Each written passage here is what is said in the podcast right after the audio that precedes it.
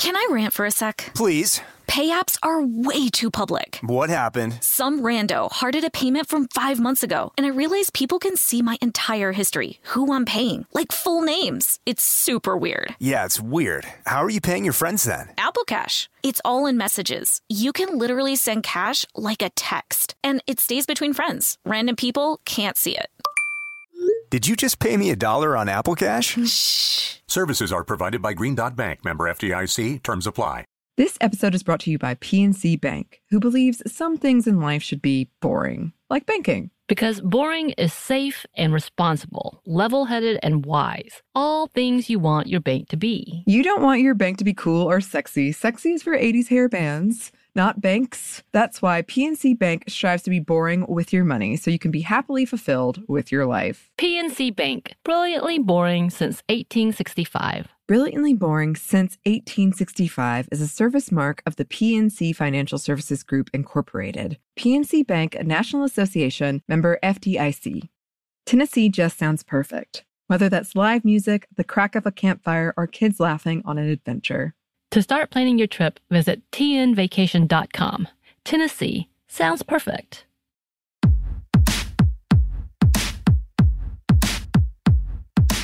Hey, this is Annie. And Samantha. And welcome to Stuff Mom Never Told You, a production of iHeartRadio.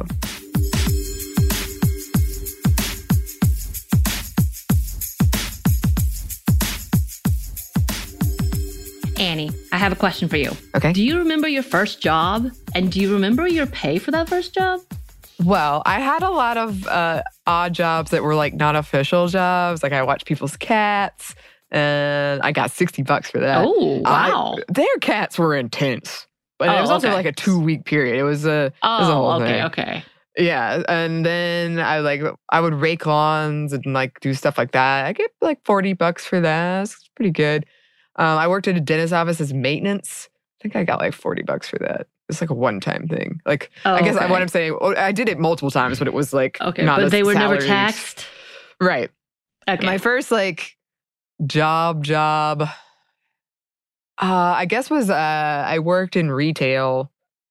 I was like a seasonal hire in high school. Oh yeah. Yeah. And retail. And I did get paid much, but I think I got paid more than the regular hourly rate because it was seasonal. And I think it was $15 an hour. The job was miserable though. It was miserable. Oh. But yes. Okay. What was your first job? Salary or, full-time job? And do you remember how much you got paid? My first full-time job? I did a lot of seasonal work now that I'm thinking through it. I think... And I did a lot of internships where I was able to get paid. Right. But I guess my first salaried position was this one. Oh. Yeah. I mean, like I said, I did a bunch of... And you were a producer, right? I was a producer and I got paid like $11 an hour. So you were hourly still? I was hourly. I think when I finally went to like the yearly, I think it was $32,000 a year. It's all a mess. Yeah. Yeah. So my first high school or job as a kid, I think I told y'all I was like 13. I shouldn't have been working, but I was like, I got to work. I worked at a Dairy Queen and I got the minimum wage at that point in time. And that was before the $7.25. So I guess $6.50. Yeah. I think so. Yeah, I think so. So that was my first job. And I've worked ever since. Different jobs. Like it increasingly got higher. I've already told the story about the Piggly Wiggly job, which I just did for like a season. And when I was leaving, they tried to give me an increase. They boosted they desperately wanted me to stay. And I don't know why. And now that I think on it, I think the manager had a crush on me who was an adult. And maybe that's why he wanted me to stay, because it didn't make sense why they wanted me to stay so badly that they went ahead and bumped my last check up like a couple of dollars. And I was like, what? Thanks, but no. Yeah. This could be an assumption because I was like, but it didn't make sense. My first real job, meaning I graduated college, I got insurance with it and all of that, was DFACS, or the Department of Family and Children's Services here in Georgia. And I was paid $27,000.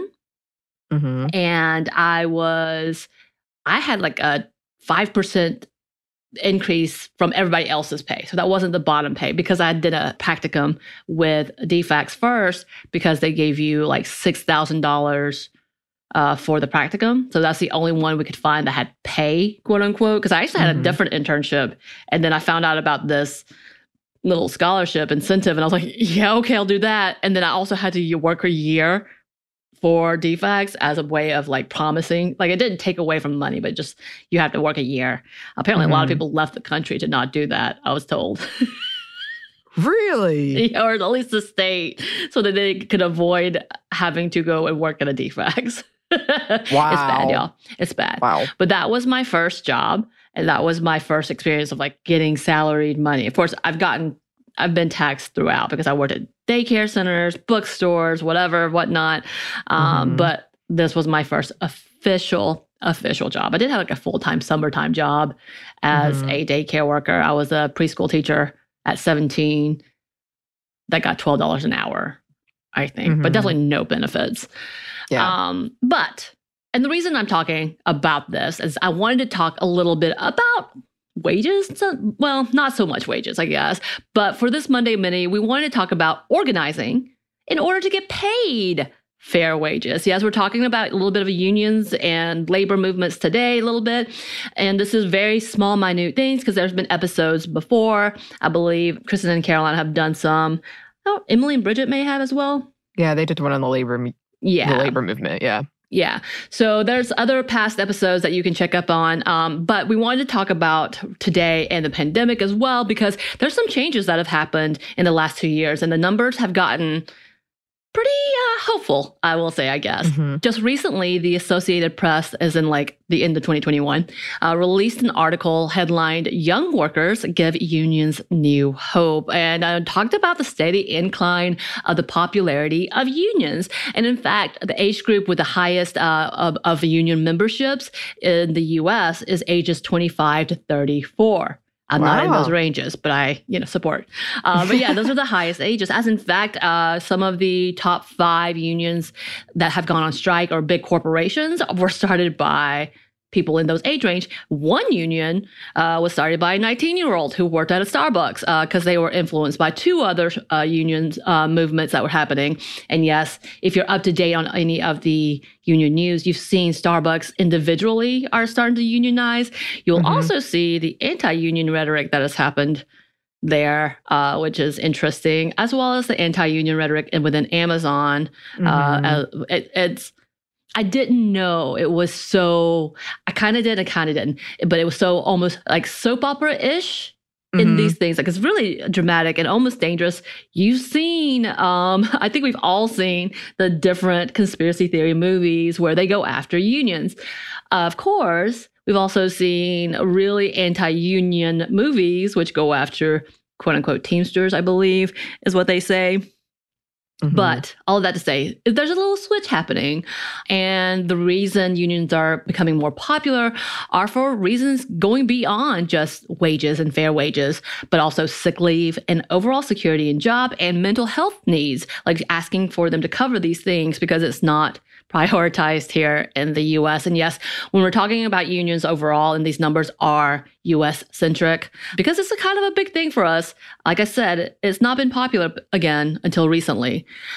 For many years, the popularity waned due to, again, the association of unions with communism. The dirtiest of dirty associations, as we know, but has come full circle to highlighting the benefits of collective bargaining. And I think there's a lot to be said to that. We'll come back to it. And it isn't just the young'uns getting together, Annie. It's not just y'all young'uns. You're welcome. Oh. But women and non-binary folks who are actually leading the movement as well. Many professions that are dominated by women, like being teacher or nurses and essential workers, are at the forefront of unionizing. So we know a lot of these are dominated by women in the field. According to one Bloomberg law study, women have been the key point of at least 45 strikes between August and November of 2021. Wow. Yeah. And there are several reasons for the increase of women and non-binary folks in unions. One that we've talked about, not surprisingly, the pandemic has brought a lot of awareness for many of these workers around these issues. After months and months of saying thank you and clapping, not much was done to help or even make conditions better for essential workers. One survey showed that at least 18% of nurses and healthcare workers resigned due to the stress of all of this and having very little support, and that 1 out of 4 teachers had planned to quit by the end of the 2021-2022 school year.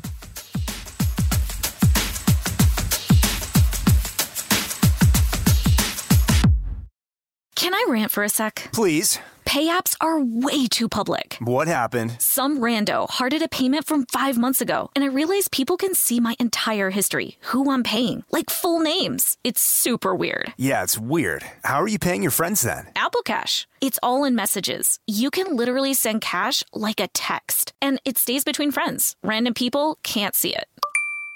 Did you just pay me $1 on Apple Cash? Shh. Services are provided by Green Dot Bank, member FDIC. Terms apply. This episode is brought to you by Snagajob. Snagajob is where America goes to hire, with the deepest talent pool in hourly hiring. With access to over 6 million active hourly workers, Snagajob is the all-in-one solution for hiring high-quality employees who can cover all your needs. On demand, temp to hire, part-time, or full-time. You name the position: warehouse worker, retail associate, grocery store clerk, fitness trainer, baker, stylist, bellhop, podcast producer. Yeah, Snagajob's got a worker for that. With their easy-to-use platform, you're able to seamlessly post and fill available positions quickly with a dedicated customer support team to provide all the help you need along the way. Kind of nice knowing you have a talent pool like that in your own backyard, right? Snagajob is the partner you need to keep your business running smoothly. Visit snagajob.com or text SNAG to 242-424 to talk to an expert. Snagajob.com, where America goes to hire. Tennessee just sounds perfect, whether that's live music, the crack of a campfire, or kids laughing on an adventure. To start planning your trip, visit tnvacation.com. Tennessee sounds perfect.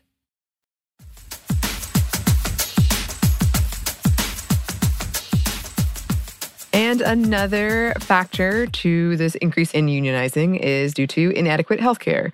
We know that the pandemic has killed millions of people, and yet many of these essential workers don't have access to proper healthcare. In the U.S., insurance and healthcare are linked to full-time employment, which allows for big corporations to skirt around actually giving adequate healthcare coverage, and typically not at all. And I know that's something you and I have discussed experiencing. Yeah, we have talked about the fact that they're contract employees, so therefore they don't have to be covered. Part-time employees that typically don't have to be covered. The whole Affordable Health Care Act, which happened under the Obama administration, got pretty decimated over the last administration, the Trump administration, and really, really hurt those who could have benefited. And could, and there's still coverage now. I think Biden administration come through and try to beef it up a bit, I guess. But it's been a big issue since then because, yeah, they're working in these climates. And not only do they not have health care, they also don't have time off and will not get paid. So they don't get sick leave either. So all of these things were big factors of, especially when people were diagnosed with COVID and couldn't work. They're like, what are we? And then weren't getting paid. So those are two big factors in that as well. That's a whole different conversation outside of just unionization, but that was a part of the reason that people are starting to sign on because they're seeing, oh God, this is really f***ed up. What can we do? So, and when it comes to collective mindsets, women and folks are more often the ones to bring that together. If we look at a family setting, the matriarch has the responsibility to do what is best for them as a family. And we've seen that play out in work settings as well. They're doing what they have to, not necessarily for the collective of the employees. I'm not talking about that, but their families and doing the hard things like unionizing is one of those things, keeping their family safe at all costs, including the fact that if they are on sick leave and they don't have pay coverage for that, they can't provide for their family, which is already a whole big conversation. If they're no longer employed at a place, they may not have coverage. And because that coverage, healthcare coverage, is typically linked to the jobs, it also affects the kids. Yeah, y'all, kids aren't covered unless you have insurance through your job. So for those out of state, out of U.S. area, they're probably like, what the hell is wrong with y'all? You are correct. There's something wrong here. And they are doing the work and it's working. The overall approval rating for unions has hit its all-time high since 1960. 5. So for almost 60 years, and that's in the U.S., with at least 65% of the U.S. approving of unionizing. And within those numbers, women were at 67 to 70% in support for unions. So women are at the top, and we're like, yeah, this is not working. Give us money. Yes. And yes, it does work. According to the National Women's Law Center, women who are in unions are likely to make around $205 more per week, or 24% more, than those who are not a part of unions. And that may also be due to the level of wage transparency, which we also talked about often on this show. In the NWLC report, it states, union pay transparency helps to interrupt a culture of secrecy around pay that often makes it extremely difficult for individual workers to prevent or discover disparities. In one powerful example, Wisconsin teachers began to see a gender wage gap where there had been none before after the state passed Act 10, a bill weakening teachers' unions' ability to set pay. Before Act 10 passed in 2011, teacher salaries were set on a publicly available schedule. After Act 10 passed, unions could only negotiate base salaries, and further negotiations were left to individuals. Without collective union negotiation power and wage transparency, women began to fall behind. Right. I thought that was such a powerful statement in itself. And yeah, we talk a lot about why it's so important that we talk about our salaries. And Annie and I have been trying to figure out our base salary and going to other people who are similar situations like us, because we're like, what? Because the fact of the matter is, one of the ways that corporations have been able to do this is not only trying to tell you not to discuss your salaries with others, keeping it private as if it's a privacy law, which is not true. That is not a thing. It's illegal. They can't put that in place. But also the fact that the job titles are skewed and all over the place. And that's a big point of contention is like, wait, so if you don't know what your job title is, you can't compare it to others. So it's kind of one of those conversations of like, we need complete transparency and we all need to be on an equal footing. Mm-hmm. And though we're seeing the women come together today, historically, women have been a part of unions and labor movements for a while, including women like the Lowell Mill Women, who came together and created the first union for working women in the 1830s, Mother Jones, who did an amazing job in getting a lot of the mill and children in the workers' unions and labor movements, Grace Lee Boggs, whom is one of my heroes and a giant face in the labor movement as well as Dolores Huerta, which we actually have a pot. I think Caroline and Kristen did one on that, right? On her. Yep. Look for the classic upcoming soon. Oh, and today we are seeing more labor movement activists like Ai-jen Poo, and with the first woman president of the American Federation Labor and Congress of Industrial Organizations, the AFL-CIO. When you see those letters together, you're going to know what I'm talking about, which is the largest U.S. union federation, Liz Shuler, who, again, has made history as the first woman president. We hope to see bigger change and more advocates that will help the whole. And that's kind of that big conversation, and which is why we don't like anything that looks like socialism, which is the conversation. And yes, and of course, you know, representatives like Bernie Sanders really brought out some of the big focal points of why this is important and what unionization is. I did have a friend, Annie, who their dissertation was on unionization within chicken farms. And it was really, really interesting. And he had a lot of deep perspectives of it. And I love talking to him because I was like, why? Why would they be against being in unions? I don't understand. And even talking to my sister, who is a teacher, she's a part of a union. And we talked about some of the things that's important and why some of the past laws were really, really damaging and why unions work. For Georgia, I don't know if you remember this, our governor at the time really opposed the Affordable Health Care Act, because universal health care is such a big deal here and such a controversy here that he decided to not only go against it and reject the federal funds for it and then blaming the administration for that. They also decided to do a single insurance company for the entire state. So we had at one point 3 different options. He took that all away, did it one under one specific company. So they had a monopoly. The teachers rebelled, and actually the union got involved and had that turned over with more options. So it was because of the teachers union that the entire state, because I was a government worker at the time, was able to have a little more choice. And that was before it was popular. Yeah, I totally forgot about that. Yeah, I remember that. Okay. And that's something that comes up. Georgia's a right-to-work state. Mm-hmm. So in the acting community, it's such a weird conversation, but it's kind of implied you should never join... Here in Georgia, you shouldn't join SAG, which is Screen Actors Guild, the union, until you're big enough to join it. Because otherwise they're not going to hire you, which is weird. Yeah, the right to work was one of the big fights against unions that the government placed. There's a lot of things that happened under the Supreme Courts that actually also weakened unionization. And one of the big things that came into play was about the union fees and everybody being very upset having to pay union fees, because at one point it was over the top. It seemed like people were being extorted to be a part of a union, and that was a whole other big play. I think that had to do with the mafia. Like, I don't even remember the entire story of it all, but it was pretty corrupt. But of course, there's also some intrigue in that because, like, we had people intersecting, and we see that today where they are not pretending to be union people. They're not. They're actually plants. Like, it feels like it's a big conspiracy movie. But it's true. It's happened, and that's kind of broke down. And one article was talking to specific people in unions and how they went from being paid $10, $15 an hour to $40 an hour and having, like, the gladly paying $60 a month to have those raised wages. And again, this really benefits women so much because it actually puts them on an equal playing field. And it also helps women of color, not as much as white women, and apparently not as much as Asian women. I was very surprised by this. I feel like I am way down here in the Asian women like level. I'm doing something wrong. I'm just kidding. But like, the fact of the matter is, it overall gives a better pay for women, and it puts them on an equal playing field. Not necessarily equitable, but at least equal. Yeah. So we're glad these women are coming together and have been doing this work for so long.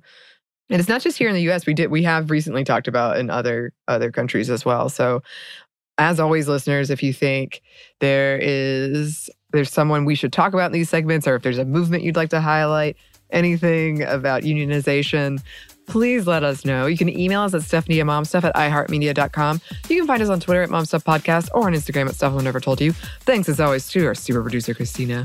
You're the best, Christina. Yes, you are. And thanks to you for listening. Stuff Mom Never Told You is a production of iHeartRadio. For more podcasts from iHeartRadio, visit the iHeartRadio app, Apple Podcasts, or wherever you listen to your favorite shows.